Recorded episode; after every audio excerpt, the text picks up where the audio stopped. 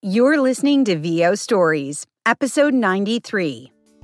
Hi, I'm Tina Zaremba, voiceover talent, mentor, and good old fashioned storyteller. I believe we all have a story to tell. We can all learn from one another. I created this podcast for you, the VO artist, who's ready to embrace all that your VO journey has to offer. You'll be inspired, informed, and transformed as you learn from industry experts, VO talents, and my insights from 15 years in the industry, having voiced national commercials to promos and everything in between. Success in voiceovers is more than just a snazzy voice, and this podcast will help show you the way. Thanks for listening. Happy Thursday, friends. How's everyone doing? So it's almost 2020, a new decade. There are actually, as I record this, 29 days left in the year. That's crazy. If you're anything like me, you're probably starting to think about goals for the new year health goals, personal goals, career goals, you get the idea. Well, this year, when it comes to my career goals, I'm trying something a little different. Instead of focusing on goals so much, I'm looking at creating stronger systems to support my desired outcomes. Yes, I'm still going to have goals for 2020, However, once they're created, I'm going to put them on the shelf and focus instead on the process. At least that's my intention. That idea, the idea that maybe I should pivot my focus, was inspired by a book I read this summer, Atomic Habits by James Clear. His words You do not rise to the level of your goals, but fall to the level of your systems. Jumped off the page at me. You see, in the past, I've waffled as to whether to create a goal or not to create a goal. The years that I was beholden to a goal, I found I became so focused on the outcome, I lost the process. Can you relate? More than that, I never realized until Atomic Habits that I not only lost the process, but never had a strong process in the first place, aka system. Now I'm figuring out how to optimize the starting line and letting go of the finish line. So today, I want to share ways I'm going to set up a process to set myself up to move closer to my goals in the hopes that this may help you move closer to your desired results. Here we go. Number six, really looking at my strengths and weaknesses, what I like and what I avoid my personality. Here's an example.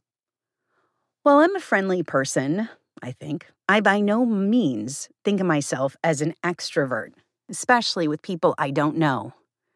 I also, even though I do it, I still cringe at marketing. For a long time, I've subscribed to the theory that you have to do X number of reach outs to be successful in marketing in the VO biz.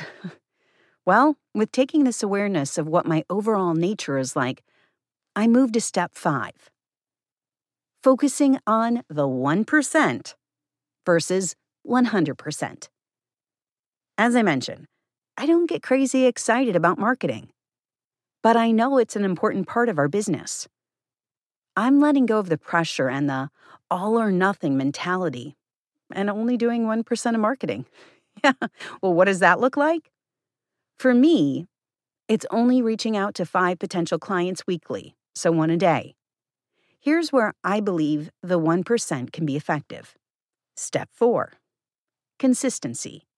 By consistently taking a small action daily, I know a habit will start to emerge. The habit of someone who does market herself.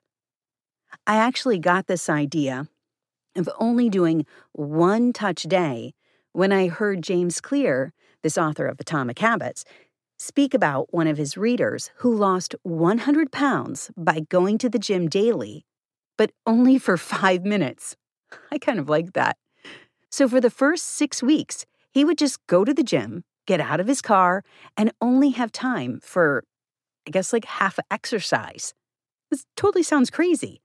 However, by being consistent, he slowly began to change his identity and established a ritual. Number three, reward.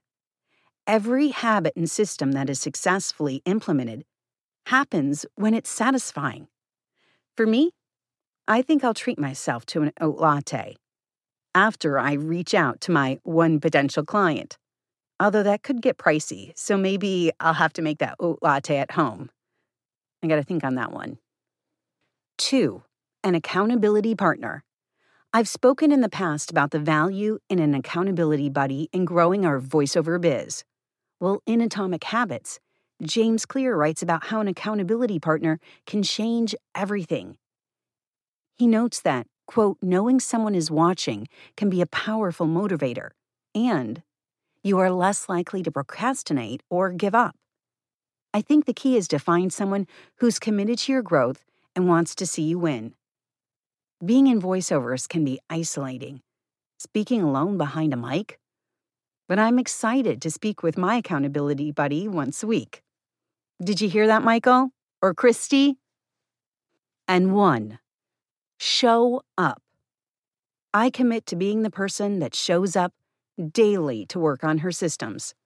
So that's my declaration. Here's what I now know. And thank you, James Clear, for helping me get it. Having a goal is great, but the systems are what's going to actually get us to our goals. May 2020 be a year filled with systems and habits that lead to your dreams and more. I'm off until 2020, so I wish you all a fabulous holiday season. Until next year, woo! Here's to owning our voices.